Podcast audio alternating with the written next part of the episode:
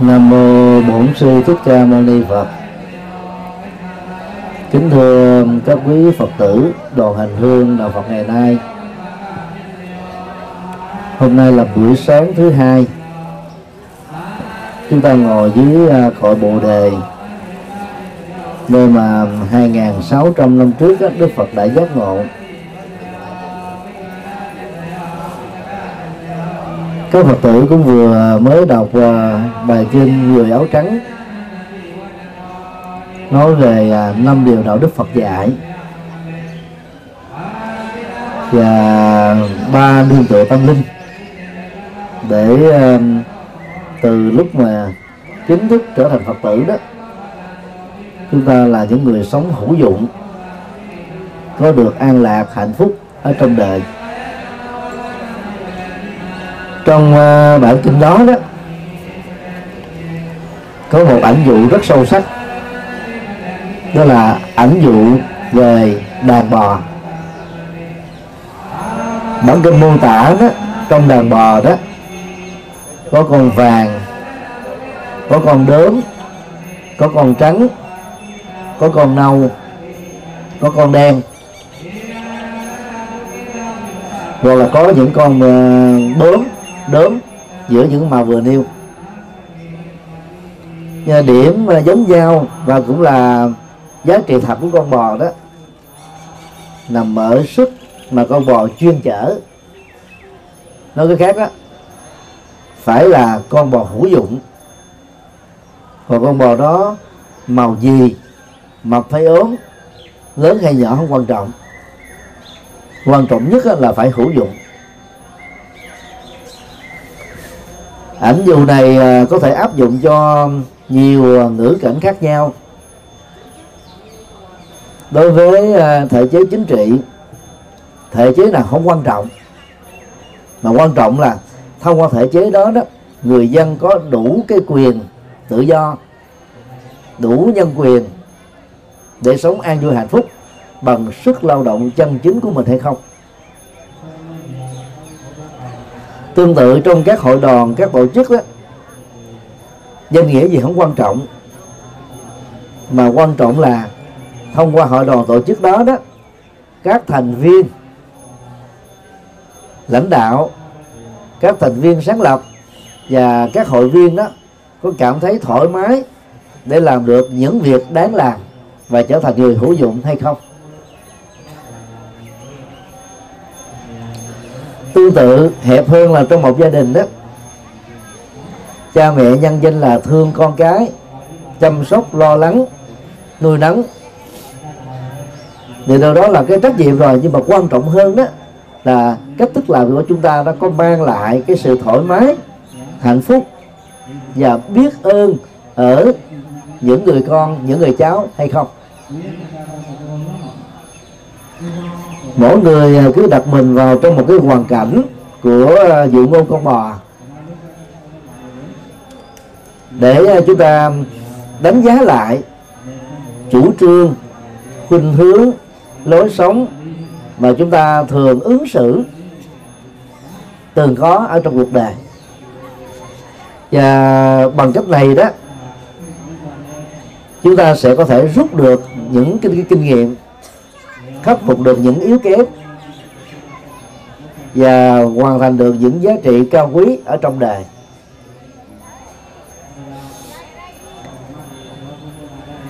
Phật giáo thường đề cập à, mạng sống con người nằm trong một hơi thở.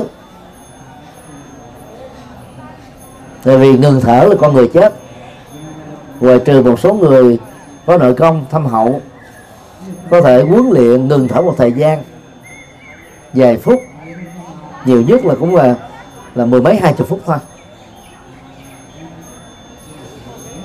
Như vậy trong một cái tích tắc đường thở đó sự sống kết thúc. Thì à, ẩn dụ này nói về cái tính ngắn ngủi của kiếp người.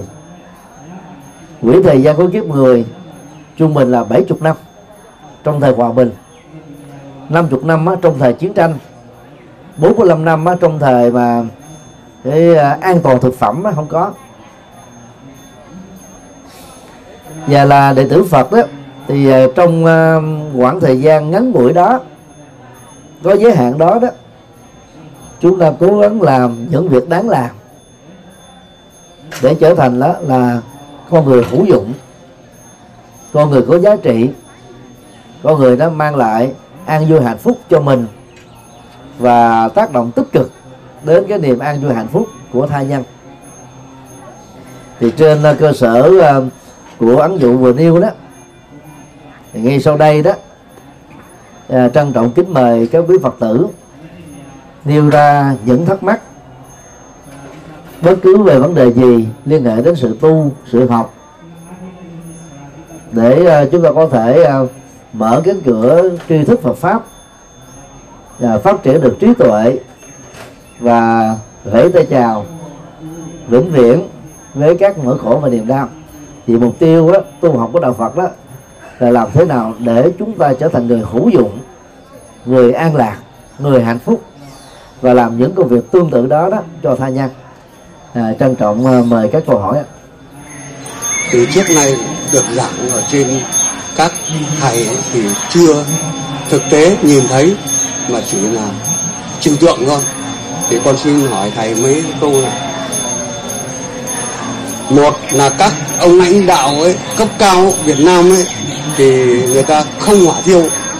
Thì người ta nói là hỏa thiêu là sự như thế nào? Không còn cái nhân tài nữa, mà nhân tài là nguyên khí của quốc gia.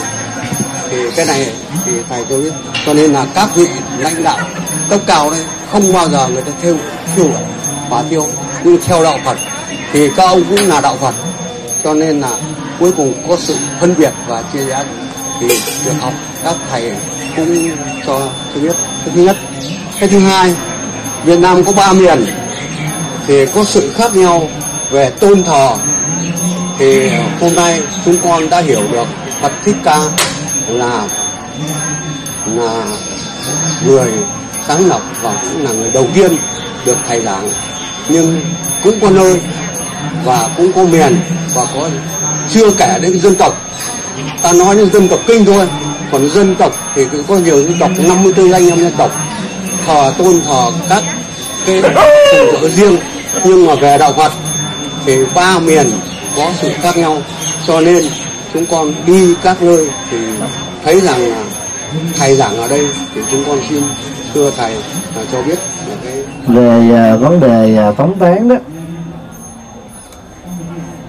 có ba phong tục chính. Thổ tán đó, chiếm đại đa số ở những nước theo à, thiên chúa giáo tình lành giáo, chánh thống giáo, anh giáo, nho giáo.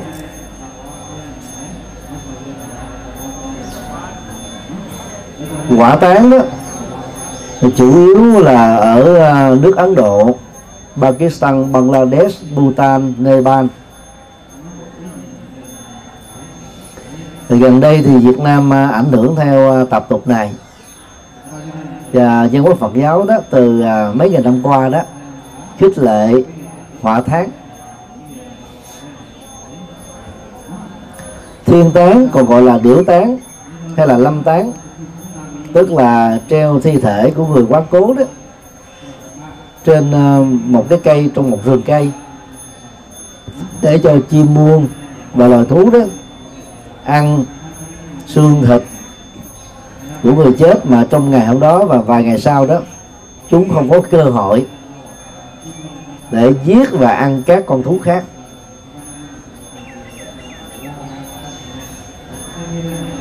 Hiện nay thì ờ, ở một ờ, số vùng của tây tạng vẫn còn tập tục này có nơi đó người ta róc xương thịt của người chết ra.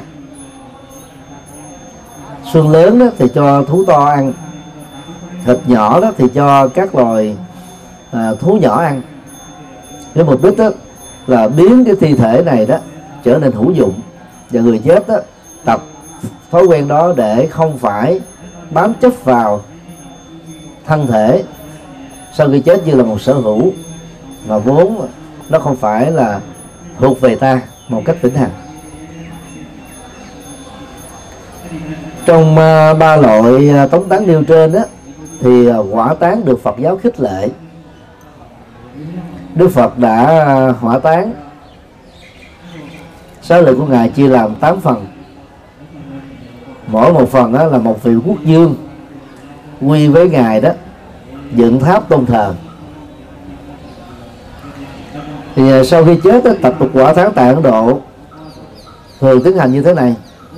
Trung bình là 4 đến 5 tiếng. Thi thể nó sẽ được à, quấn à, bởi những lớp lụa, rồi đặt lên trên hai cái thanh tre, hoặc là hai loại cây. Sau đó mang đến một bờ sông bất kỳ. Khoảng nửa khối gỗ thiêu trong vòng 4 năm tiếng đó thì cho số còn lại đó thải xuống dưới uh, lòng sông. Thực tế đó thì uh, sau khi chết đó, tâm thức của con người đó được gọi là tâm tái sinh hay là thức tái tục không mất đi. Điều này là cũng giống như hình ảnh uh, của dòng điện đó. Nhờ nó đó mà khi uh, một cái đèn có tăng phô con chuột bóng đèn dây đèn, công tắc bật lên á, thì cái chức năng phát quang của nó đó được thể hiện. Một khi mà một trong những yếu tố này bị hư đi đó, thì à, cái đèn không cháy. Chúng ta có cảm giác và thường nói rằng là đèn mất điện, đèn không còn điện nữa. Thực ra đó, dòng điện vẫn tiếp tục tồn tại theo cách riêng của nó chỉ có điều là nó không có ờ, hiển thị ra theo dạng là điện quang tạo ánh sáng cho chúng ta nhìn thấy sự vật sự việc ứng dụng ở trong ờ, dân sự hay là trong công nghiệp. Thế thôi. Rồi dòng điện không mất đi. Sau khi chết đó, thì thân thể này đó vốn được cấu tạo bởi đất nước lửa gió sẽ trở về với bốn nguyên lý chất rắn chất lỏng chất diệt chất vận động nhưng mà tâm thức là không có bị theo cái quy luật của bốn yếu tố này. Tâm thức là thoát ra và lập tức có mặt ở trong bào thai của người mẹ mới. Mà mẫu số nghiệp đó, của người mẹ đó người cha đó gia đình đó quốc gia đó đó ăn khớp với cái mẫu số nghiệp của người mới chết này. Để sinh ra đó mình mang cùng một loại gen di truyền với chiều cao vóc dáng màu da bối cảnh sống hoàn cảnh sống rồi à, cái cộng nghiệp chung và các cái biệt nghiệp mà mỗi người đều có. Thì theo học thuyết này đó tâm thức đó, sẽ trở thành như một cái kho tàng vô hình. Chứa hết tất cả à, các hạt giống hành vi tư duy mà con người đó đã tạo tác trong vòng mấy chục năm và đỉnh cao nhất của các hạt giống đó đó, đó là tri thức. Hay trí tuệ của con người không mất đi. Cái điều này đạo Phật lý giải đó nhờ có cái kho tàng thức đó đó hay là thức kho tàng đó đó sau khi mới sinh ra đó vài ngày tuổi vài tuần tuổi vài tháng tuổi vài năm tuổi đó các cô cậu bé trẻ thơ đó đã có những cái cá tính khác biệt hơn những cô cậu bé còn lại. Ai đã từng làm mẹ dễ dàng nhận ra được sự khác biệt này. Ai đã từng làm cha thỉnh thoảng bằng quan sát cũng thấy được cái sự khác biệt giữa những anh em chị em song sinh.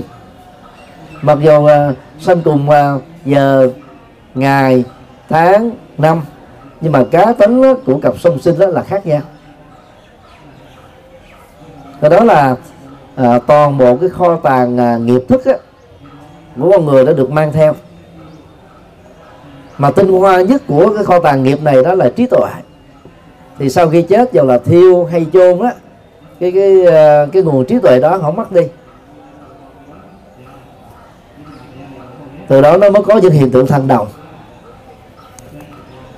Tức là khoảng chừng à, 5 tuổi 6 tuổi cho đến nhiều nhất là 10 tuổi các cô bé thần đồng đó sẽ nổi trội hơn những người cùng nhóm lứa tuổi với mình về một lĩnh vực chuyên môn. Ví dụ như à, năm mươi mấy năm trước đó, chúng ta có thần đồng thơ ca Trần Đăng Khoa.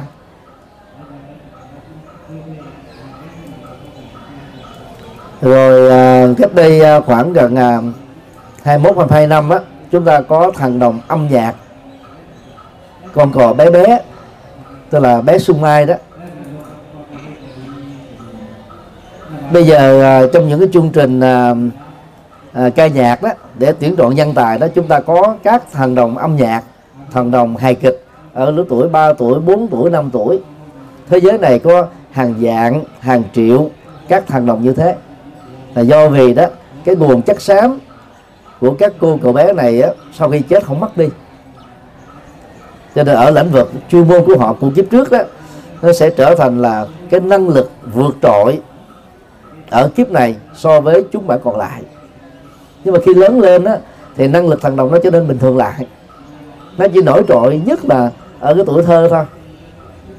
Thì đó là những bằng chứng mà đạo Phật nói rằng là do vì uh, có một cái kho tàng hạt giống dưới dạng năng lượng đang được tiếp nối đang được truyền thừa đang được cất giữ.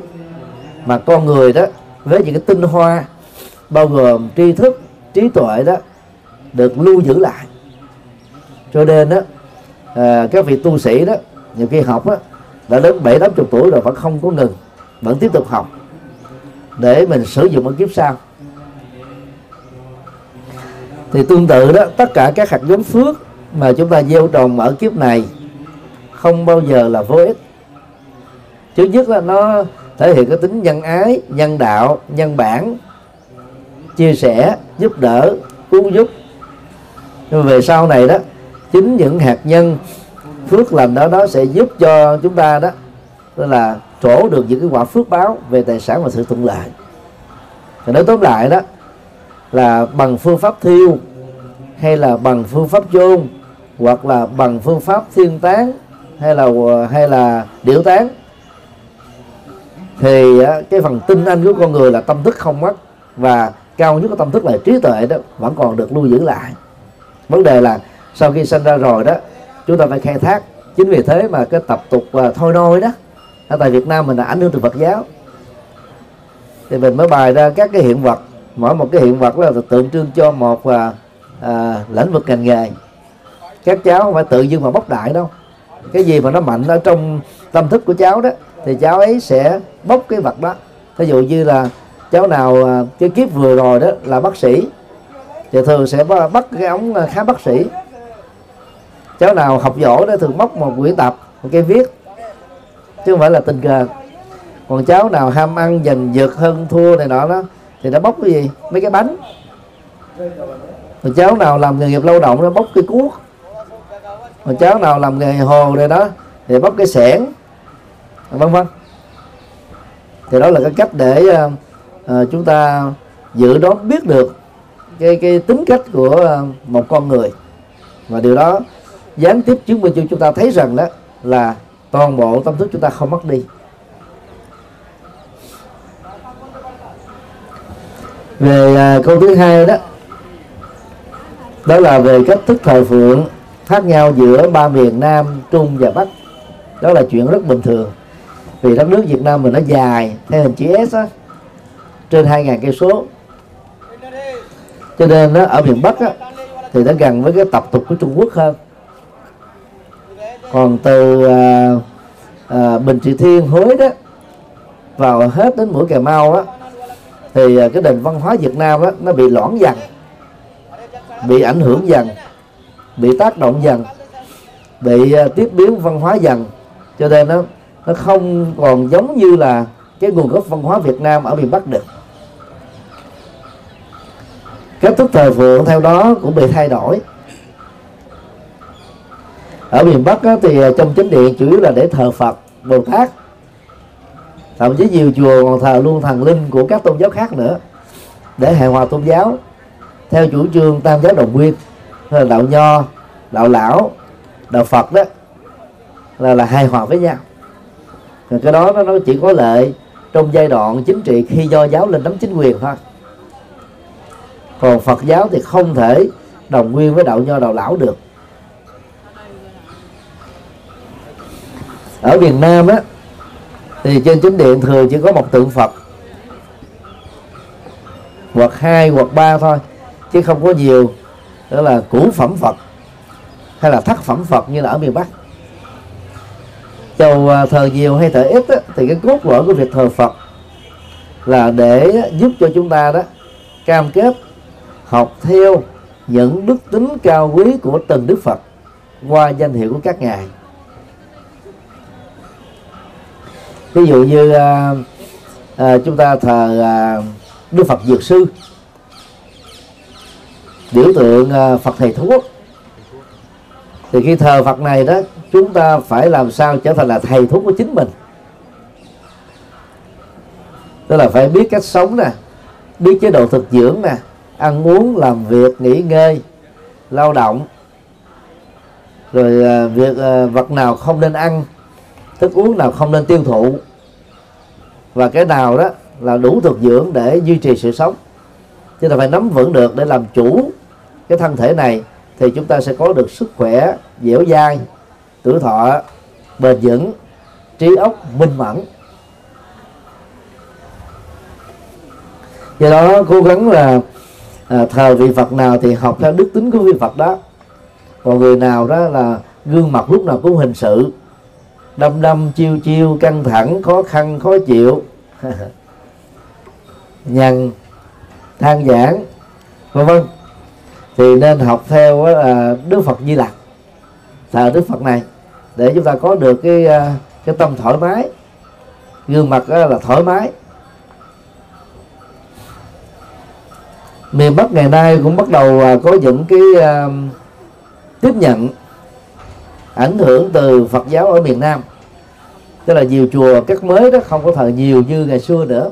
Vì ngày xưa đó cấu trúc chùa bằng gỗ không có cao. Màu thì nó là nâu xám nâu thẳm. Cho nên vào trong không gian chùa đó chúng ta có cái cảm giác là thiên liêng.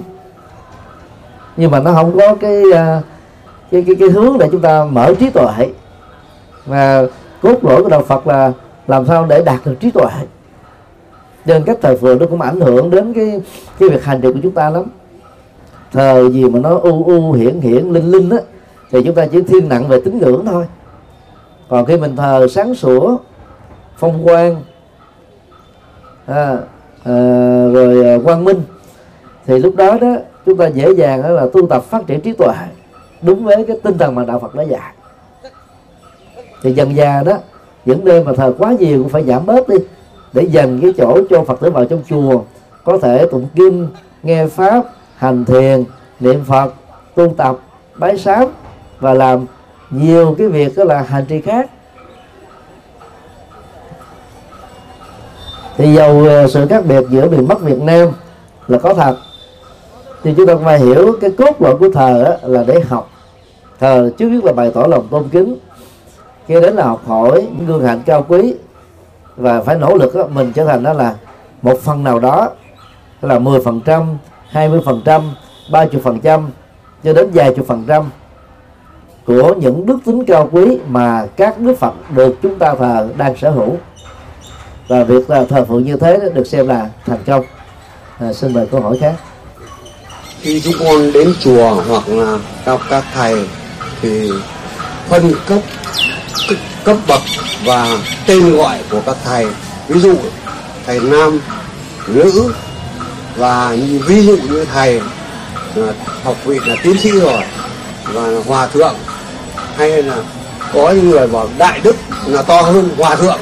Có người thì bảo là sư bác rồi có người nào thầy bảo cho nên cấp bậc và tên gọi của chức danh thì vẫn chúng con học triết học và đồng thời học về à, Phật pháp thì như thế nào?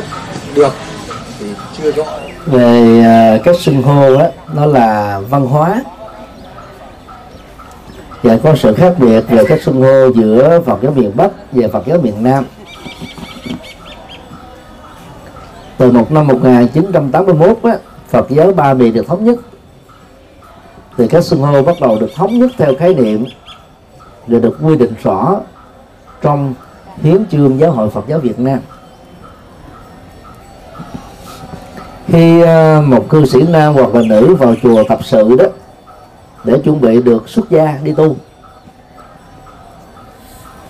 thì mình gọi là tịnh nam, tịnh nữ tập sự gọi là cận sự nam, cận sự nữ tập tu. Hoặc nói nôm na là người tập sự, người tập tu, thế thôi khi được à, thầy thế phát. Cho xuất gia và tiếp nhận đó tức là 10 giới sa di đó thì lúc đó được gọi là sa di đối với nam và sa di ni đối với nữ. Từ thời gian tập sự đến lúc mà mình được uh, trao truyền giới sa di đó trung bình đó là hai ba năm. Ở những vùng quê có thể là 4 năm 5 năm tuổi của các vị này đó, phần lớn là dưới 18 tuổi. Từ thời điểm làm sa di cho đến lúc chính thức làm được thầy đó, thì nó mất trung bình là 5 năm. Và tuổi tối thiểu để được làm thầy đó là hai chục tuổi đời. Bên tăng đó thì được gọi là đại đức. Bên ni tức là nữ đó, thì được gọi là sư cô. Như vậy á, cái khái niệm sư cô là ngang với cái khái niệm đại đức.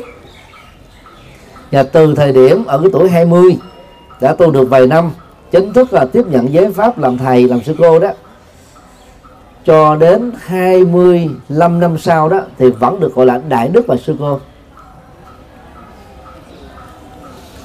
Bên phía nam đó từ à, năm à, 45 tuổi đời 25 tuổi đạo tính từ lúc làm thầy.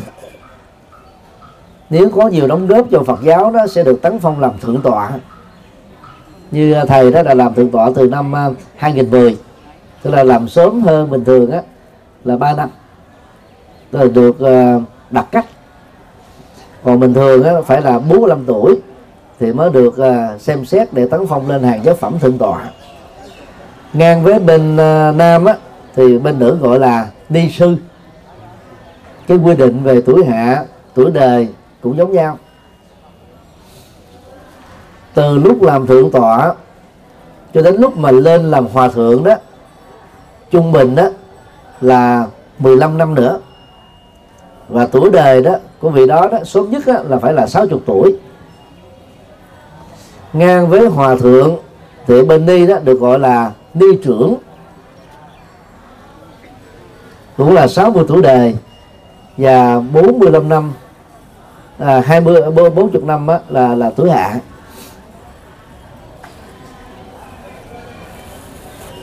Thì dân gian ta thường gọi đông na đó hòa thượng là sư ông còn à, ni trưởng là sư bà. Ví dụ như hôm qua đó chúng ta đến à, thiền viện huệ chiếu tại bồ đề độ tràng để làm từ thiện. À, sư bà khiết minh đó là ni trưởng mình gọi thân mật là sư bà nhưng mà đáng tuổi là bà, nhớ ngoài đời vậy đó. Từ khi lên ờ, làm hòa thượng với đi trưởng rồi đó thì không có cấp bậc nào nữa. Còn thời xưa đó, đại đức đó là cái danh xưng cao nhất tại đức phật á. Người ta chỉ dùng khái niệm đại đức để chỉ cho đức phật thôi. Đó là bậc đức lớn, đức vĩ đại, đức to sau đó ta mới chỉ cho luôn các vị thánh a la hán rồi các bậc cao tăng.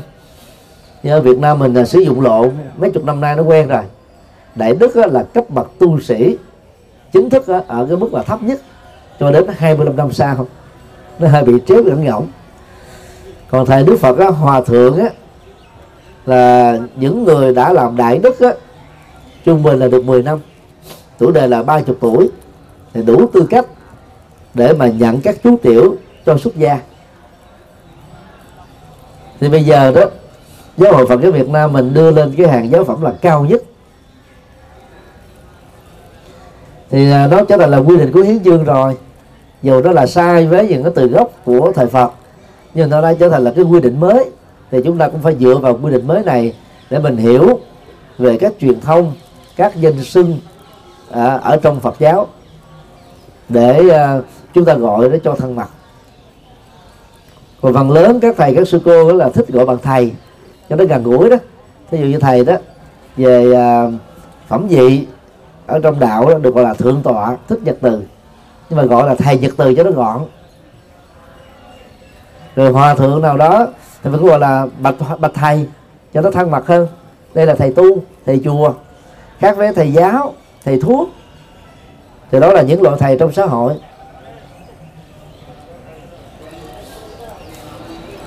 Nhưng mà khi mà sướng tên á ở trong các cái lễ hội hành chánh thì người ta phải sướng đúng cái ờ, cái phẩm vị của vị đó ở trong giáo hội. Còn à, lúc giao tế thông thường á mình gọi sao cho nó thân mật thôi. Và mình phải tùy thuộc vào cái cách mà người được gọi là thích. Ví dụ như thầy thích là gọi là thầy nhật từ. Nó bình dân hơn nó thoải mái hơn mà chữ thầy nó rất là cao cả. Nó cao quý dữ lắm. Chứ còn gọi thượng tọa nó nó nó vẻ nó hơi xa cách. Nó không được gần lắm. Thì đó là cái tập tục uh, à, danh xưng à, tên gọi ở trong Phật giáo. Giờ à, nam mô sư thích ca mâu ni phật. À, thưa thầy con à, có khá nhiều câu hỏi. À, câu hỏi à, câu đầu tiên con hỏi à, thầy là hiện tại bây giờ, hiện tại bây giờ có vấn đề ngụy kinh. Thì làm sao mình phân biệt được ngụy kinh và chân kinh? À, câu hỏi thứ hai của con là kinh diệu pháp liên hoa kinh là chân kinh hay ngụy kinh? À, lý do câu hỏi là hiện tại giờ bà xã con à, đang tu theo pháp hoa. À, mỗi ngày à, bà xã con tụng một quyển kinh pháp hoa à, con cũng ráng theo mà theo không nổi là tại vì à, trong đó có nhiều cái vấn đề thắc mắc quá. Ở trong nội dung của kinh uh, diệu pháp liên hoa thầy có nhắc rằng là đức phật ngày xưa đã dựa vào kinh diệu, diệu pháp liên hoa kinh này à, để mà đạt quả. Và kinh này đã giới thiệu cái hàng bồ tát à, từ à, trước trước nữa. Nghĩa là có nghĩa rằng kinh này ngày xưa đã trước đó đã có kinh rồi và đức phật cũng đã dựa vào kinh này. Thì con không hiểu rằng cái cái quyển kinh đó đó là giới thiệu kinh diệu pháp liên hoa hay là kinh diệu pháp liên hoa thành ra chính điều đó mà con bị mắc cái đó thôi. Yeah. ở uh, lần uh, ấn bản kinh đại chánh tăng tu đại tạng kinh đó do các học giả của dược tiến hành vào, vào thập niên ờ, uh, 20 của thế kỷ 20 thì lúc đó đó có một cái phân loại được gọi là nghi tự bộ. Hay đọc theo âm miền bắc là nghi tự bộ. Tức là cái nhóm kinh người ta đặt vào trong cái danh sách đó là bị hoài nghi là không phải của Đức Phật nói không thuộc Phật giáo. Có nội dung hình thức là gần giống với Phật giáo nhưng mà không phải là đạo Phật. Nó gọi là tợ tức là tương tự đó tương tự thì danh mục này nó được vài trong kinh. Nó nằm trong uh, bản đại tạng chữ hán ấn bản là đại chánh tăng tu. Phật giáo nguyên thủy đó thì cho rằng đó là ngoài năm bộ uh, kinh à, uh, bằng Bali đó là kinh trường bộ tức là những tuyển tập bài kinh dài. Kinh trung bộ tuyển tập các bài uh, kinh vừa. Uh, tăng chi bộ tuyển tập những bài kinh theo pháp số rồi à, tư hương bộ tuyển tập những bài kinh đó về chủ đề. Và tiểu bộ kinh đã tuyển tập 15 bộ với những cái chủ đề chuyên sâu.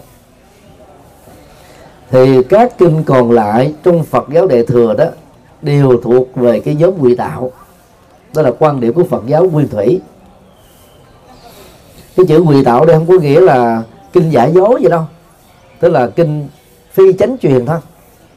Hay còn gọi là kinh phát triển về sau thực tế thì thời Đức Phật là không có văn bản. Đức Phật chỉ ờ, thuyết giảng bằng miệng.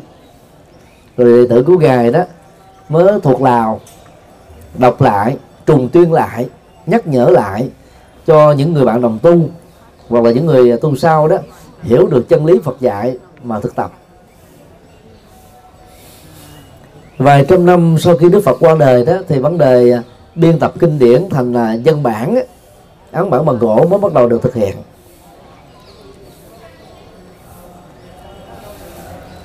Cho nên đó là Phật giáo nguyên thủy đó ta giữ nguyên.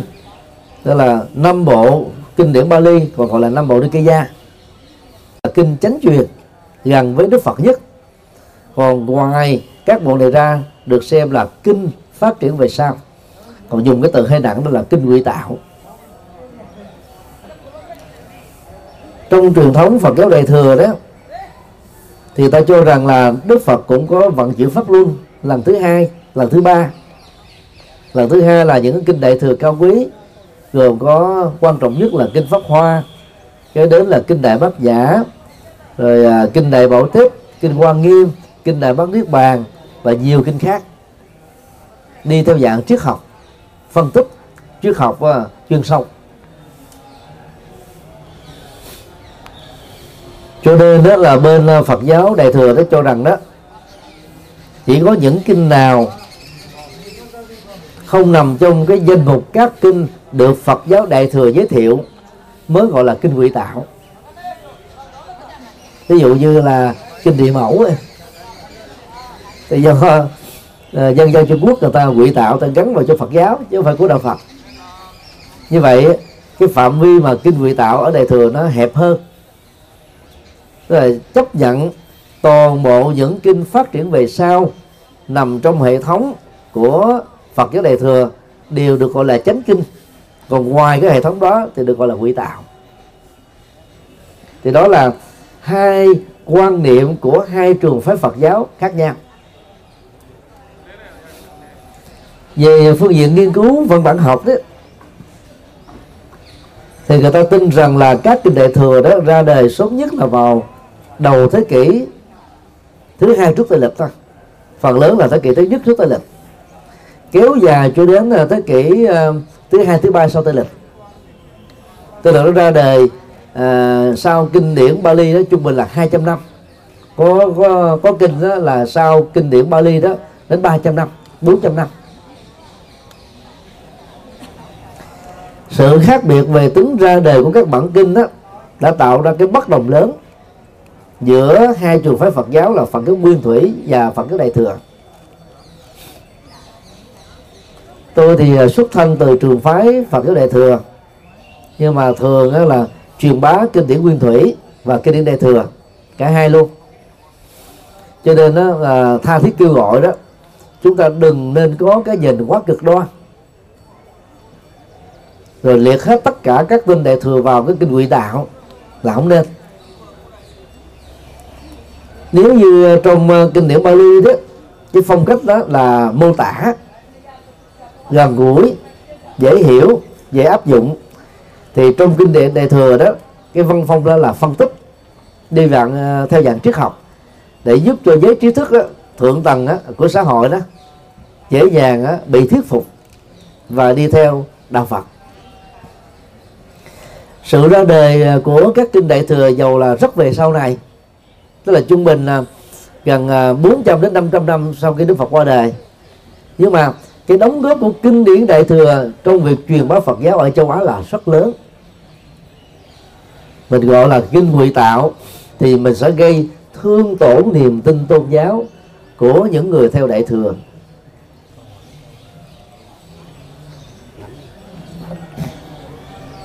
Cho nên đó, vấn đề là khi chúng ta tiếp cận một bản kinh đó quan trọng nhất là mình học được cái gì ở trong nội dung của bản kinh đó. Kinh điển á, có hai lớp ý nghĩa. Lớp một là nghĩa đen chữ trắng. Thì phần phần lớn chúng ta chỉ cần đọc cái ngôn ngữ mẹ đẻ các bản kinh là có thể hiểu được. Lớp nghĩa thứ hai đó là lớp biểu tượng và triết lý. Đòi hỏi chúng ta phải học bài bản về Phật học hoặc phải tư vấn những người đó là chuyên về Phật học là tăng là ni là các học giả phật tử. Để chúng ta mới hiểu được cái chiều sâu của kinh điển.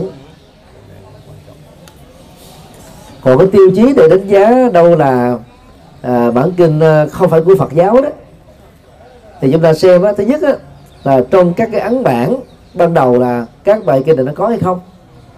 Nếu ấn bản đầu mà không có về sau đó phát sinh thì chúng ta biết là kinh này được thêm tắt vào được biên tập vào với một mục đích nào đó của những nhà biên tập và chúng ta liệt các cái nhóm kinh đó được bổ sung về sau này nó vô là nghi tợ bộ.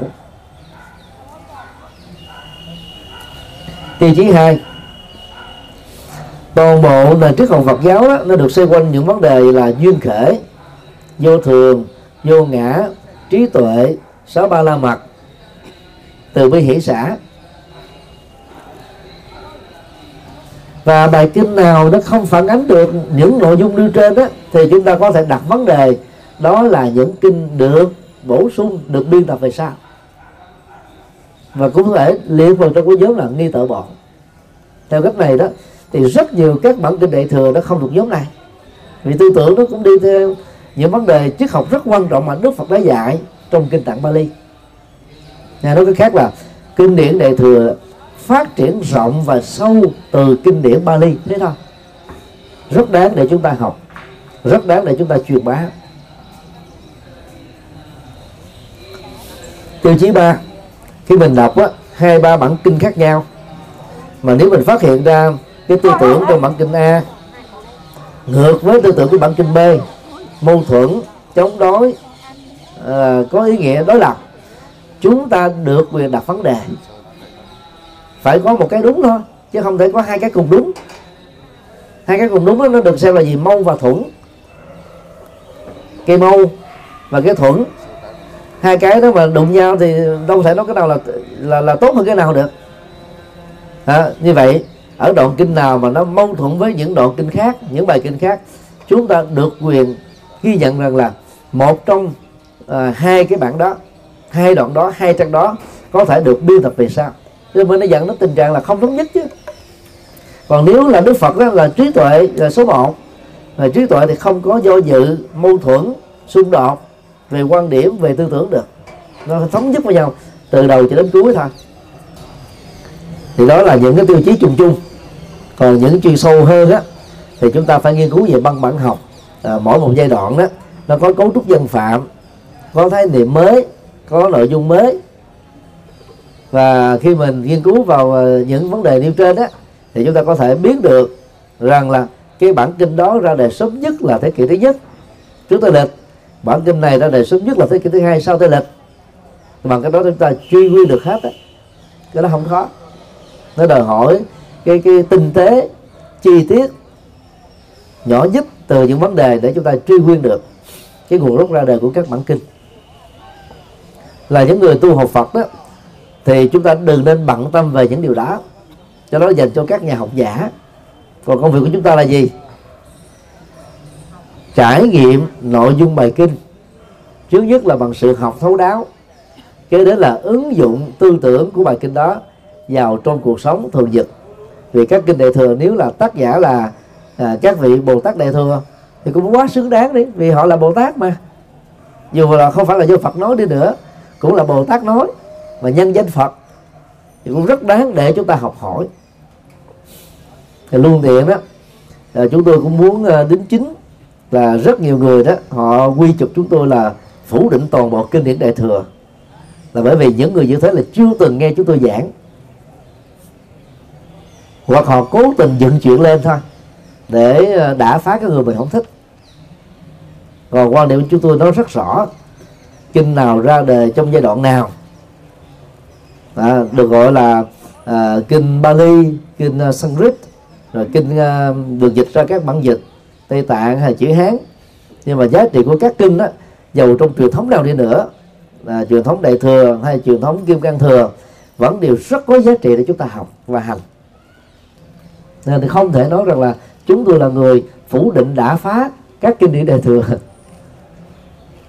Người ta cố tình gán ghép nhiều thứ lắm những thứ mà mình không có làm không có nói người ta cũng ghét người ta nói. Để người ta hại mình cũng có hoặc ta hiểu lầm mình cũng có hoặc người ta cố tình cắt cớ cũng có. Nó đủ động cơ đủ thái độ hết á. Và việc thực tập kinh đó, đúng cách đó, đều có kết quả an lạc giống nhau. Kinh ờ, diệu pháp liên hoa đó là bản kinh đại thừa quan trọng nhất. Vâng, đó là đỉnh điểm của sự mâu thuẫn giữa hai quan điểm à, Phật giáo Nguyên Thủy và Phật giáo Đại thừa. Nếu như trong Phật giáo Nguyên Thủy đó cho rằng là thánh quả A La Hán đó là lớn nhất và cuối cùng mà người tu tập có thể đạt được thì kinh diệu pháp liên hoa nói riêng và kinh điển đại thừa nói chung đó, cho rằng đó đó là một phần ba của con đường tâm linh và giác ngộ thôi hai phần ba còn lại đó là quả vị bồ tát và quả vị phật. Đó là bất đồng lớn lớn nhất giữa hai trường phái phật giáo nguyên thủy và đại thừa ở chỗ này. Và kinh pháp hoa đó là đại diện cho sự mâu thuẫn đó sự khác biệt đó. Vì đây là bài kinh ờ, đại thừa quan trọng nhất cho nên ờ, ở trong các trường Phật học á, tại Ấn Độ, Hoa Kỳ, Nhật Bản, Tích Lan kinh diệu pháp liên hoa đó được giảng dạy cho sinh viên năm thứ hai thạc sĩ. Có nơi đó là dạy cho tiến sĩ năm thứ nhất. Còn ở Việt Nam á thì kinh diệu pháp liên hoa được giảng dạy cho sinh viên cử nhân năm thứ ba hoặc là cử nhân Phật học năm thứ tư. Do đó, đó để hiểu được các kinh điển đại thừa điều căn bản là chúng ta phải có kiến thức về kinh điển nguyên thủy. Nó giống như là mình à, muốn có mặt ở à, tòa nhà cao 110 thì chúng ta phải có cái nền thật là vững. Ờ, tông pháp hoa đó của Trung Quốc dựng nên ảnh hưởng đến à, Nhật Bản, Nam Bắc Triều Tiên và Việt Nam đó để áp dụng kinh pháp hoa đó cho những người mới bắt đầu vào chùa tu học mà theo tôi đó, như thế đó là không thích hợp về căn tính. Vì nó quá cao. Mà cao quá thì giống như là học sinh ờ, lớp 1 mới có 6 tuổi đầu, mà là phải đi học là mai trận toán học. Hay là hình học không gian làm sao hiểu được? Không thể hiểu được. Cho nên đó dầu ờ, có những người thông minh, nhảy vọt, nhưng mà đối với kinh điển chúng ta nhảy vọt đó là không có hiểu vững được nền tảng. Cho nên là tôi vẫn khuyên các quý phật tử là chịu khó đọc kinh theo tuần tự.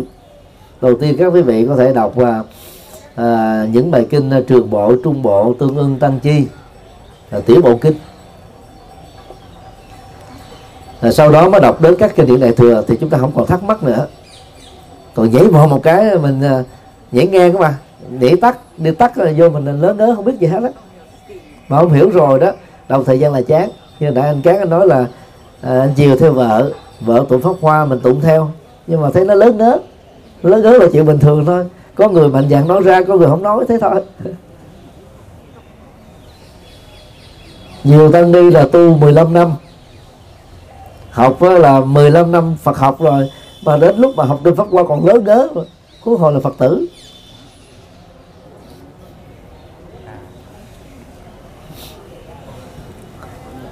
Đó là lý do mà trong rất nhiều bài giảng á, chúng tôi thường kêu gọi các quý phật tử là đừng có đi theo đạo phật pháp môn.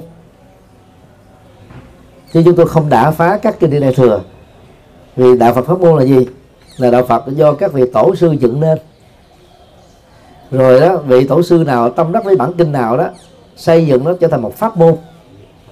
Suốt một kiếp người đó chỉ truyền bá chỉ đọc tụng chỉ thực hành theo bản kinh đó để tạo thành pháp môn đó đang khi tinh thần Phật giáo là gì? Thâm nhập kinh tạng.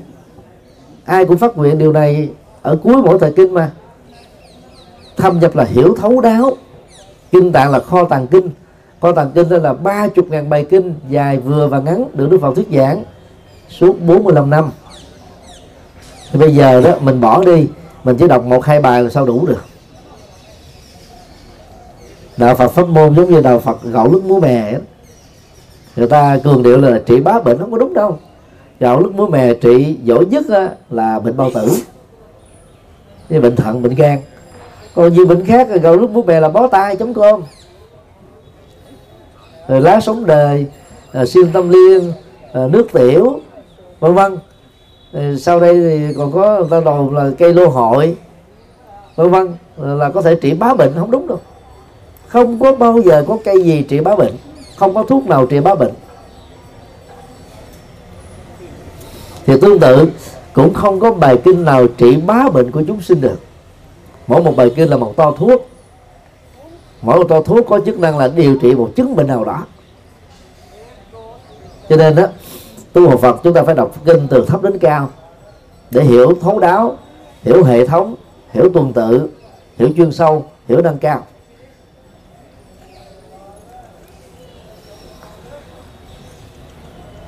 Trước Đức Phật Thích Ca đó, thì chưa từng có một Phật nào khác. Nếu nói theo nghiên cứu lịch sử nha, cho đến bây giờ các di chỉ khảo cổ về à, xá lợi thì người ta thừa nhận là Đức Phật là nhân vật lịch sử có thật trên địa cầu này. Đó là Phật Thích Ca Mâu Ni. Còn các đức Phật quá khứ được nêu ra trong kinh tạng Bali hay kinh điển Đại thừa đó, là theo chúng tôi đó, là những vị Phật được là biên tập và thêm tắt về sau này thôi. Mà mục đích của đó là gì? Giúp cho những người khó tính đó, thích cái gì có truyền thống thì ta mới tin vào Đức Phật Thích Ca được. Vì trước Đức Phật Thích Ca cũng đã từng có các Đức Phật quá khứ rồi. Chân lý đó là bất dịch. Chân lý đó là không thay đổi. Quá khứ cũng vậy hiện tại cũng thế. Tương lai đó không di dịch. Cái việc giới thiệu các đức phật quá khứ vào trong kinh điển Bali và kinh điển La Thừa là nhằm nói lên cái thông điệp quan trọng này. Chân lý của Phật Thích Ca là chuẩn và cần thực tập theo vì các Phật quá khứ cũng đã từng truyền bá chân lý như thế. Các đức Phật tương lai đó cũng không thể nói khác hơn như thế. Phật tương lai có nhiều là chấp nhận được.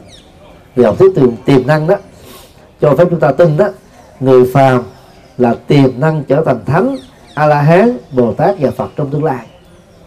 Cho nên trong tương lai có vô số phật thì chấp nhận được. Còn quá khứ mà nói có vô số phật ở trên địa cầu này đó là không chấp được được. Vì quả địa cầu chúng ta trải qua là 4 tỷ 6 năm.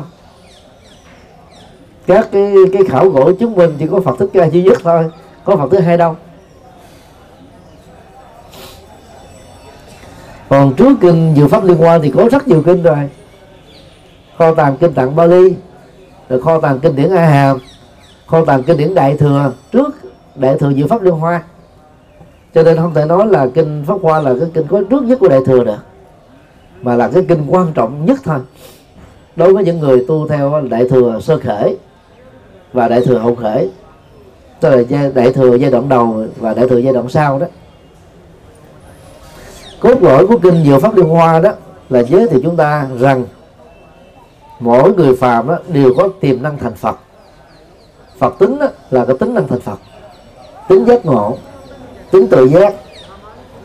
Công việc của chúng ta cần phải làm đó là gì? Đánh thức Đức Phật tiềm năng đó đang bị ngủ quên khỏi tâm trạng của chúng ta. Thế thôi. Đánh thức bằng cách nào? 28 chương của bài kinh này đó chia làm bốn nhóm. Nhóm một là khai, tức là chỉ bài. Nhóm hai là thị, tức là chứng minh. Nhóm ba là ngộ, tức là khích lệ thực tập và nhóm thứ tư là nhập tức là chứng đắc được phật tính đó và do đó đó, làm thế nào để mình đó là tu kinh pháp hoa, xóa đi được cái mặc cảm tự ti về thân phận, mặc cảm tự ti về ngoại hình, mặc cảm tự ti về làn da, mặc cảm tự ti đó về dân tộc, mặc cảm tự ti đó về là tri thức, mặc cảm tự ti đó về thân phận, và mặc cảm tự ti về mọi thứ ở trên cõi đời này mặc cảm tự ti về phàm phu cũng là một chứng bệnh. Và giờ rũ bỏ được, vẫy tay trao được, kết thúc được các loại mặc cảm tự ti, chúng ta mới tin rằng là mình có tiềm năng phật. Và tiềm năng đó giống như cái hoa sen à, không có bùn thì không có sen, không có phàm thì không có thánh, không có khổ đau đó thì cũng khó có được hạnh phúc với giá trị lớn. Cho nên nó thay vì là chối bỏ cõi đời này chối bỏ cổ ta bà này đó thì người tu học Phật đó cần phải tin rằng là mình có tiềm năng giác ngộ và sống làm sao khai thác làm sao để cái quặng mỏ giác ngộ của mình đó từ tiềm năng trở thành một hiện thực. Nghĩa là chúng ta sẽ trở thành Phật trong tương lai. Giống như Đức Phật đã nói đó ta tức là Đức Phật đó, là Phật đã thành. Và chúng sinh trong đó có mọi người chúng ta đó là Phật sẽ thành. Về giữa Phật á, quá khứ Phật hiện tại và chúng ta là Phật tương lai đó, khác nhau ở thì thôi. Thì quá khứ, thì hiện tại, thì tương lai. Còn tiềm năng Phật, bản chất Phật đó, của ba đề Phật là giống nhau. Rồi triết lý của kinh Pháp Hoa đó, nhấn gửi tập trung xoáy xoáy sâu vào cái chủ đề vừa nêu. Và trong đó nó có chính cái dụng dụ ngôn. Gọi là củ dụ, rất là sâu sắc, để khai thác, chia sẻ, phân tích, làm nổi bật được cái cái cái nội dung cao cao siêu đó. Là nếu mà mình không hiểu được điều này đó, thì mình đọc kinh pháp hoa chỉ tập trung vô gì? Cầu phúc. Một ngàn hai trăm công đức của mắt à, của tai, của mũi, của lưỡi, của thân.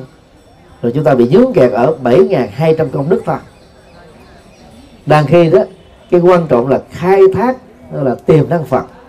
Đánh thức tiềm năng Phật và trở thành là tiềm năng Phật. Thì đó là cái cốt lõi của kinh à, Pháp Hoa. Ví dụ như vua Trần Nhân Tông, chẳng hạn, thành Phật, là của Việt Nam, thì à, nhà nước ta cũng không ngăn cấm cho nên hôm nay được mắt thấy tai nghe và được đến Đức Phật, thì Đức Phật Thích Ca là người đầu tiên. Nhưng ở Việt Nam là Trần Nhân Tông là người đầu tiên.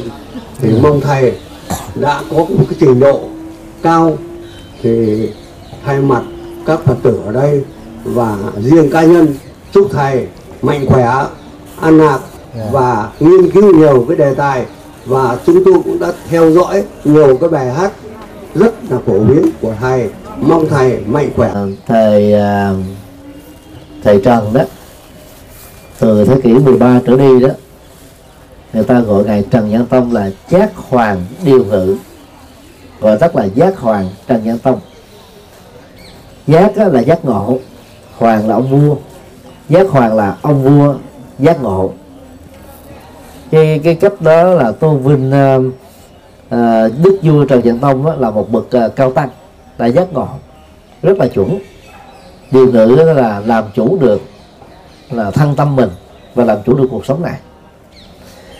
Còn gần đây đó khoảng uh, 10 uh, 15 năm trở lại đó thì người ta từng có thói quen gọi là Phật Hoàng Trần Nhân Tông. Khái niệm Phật Hoàng là không đúng, ông vua là Phật. Thực tế thì trên một hành tinh, nói theo đạo Phật á, chỉ có một Đức Phật ra đề thôi, không có Đức Phật thứ hai.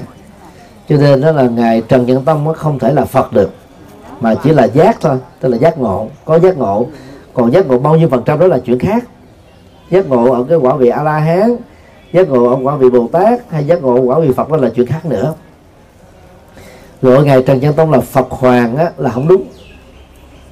Đó. nhưng mà cái tính dân tộc á, thường làm cho chúng ta thích là ở nước mình cũng có một vị phật. Thì tương tự ở trung quốc á, người ta xem với ngài lục tổ huệ năng à, tổ thứ sáu của dòng thị trung quốc á, là là phật sống của họ. Ta tôn vinh là tổ huệ năng lên. Thì tôn vinh đó là một cách theo chuẩn bị dân tộc thôi. Nhưng mà thực tế đó các vị chỉ là cao tăng hoặc là thánh tăng thôi chứ không thể là phật được thì chúng ta cần phân định những sự khác nhau đó để không lẫn lộn. Giác hoàng điều ngự trần nhân tông với phật hoàng trần nhân tông. Và à, trần nhân tông không phải là phật chỉ là một vị thánh tăng thôi chứ chưa phải là bồ tát nữa ha. À, xin à, kết thúc tại đây. Chúng ta cả được an lành. Pháp âm Đạo Phật ngày nay xin khép lại nơi đây.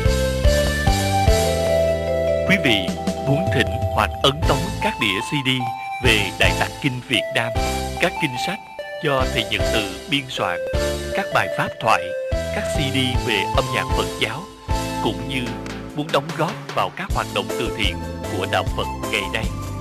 Xin vui lòng liên lạc theo địa chỉ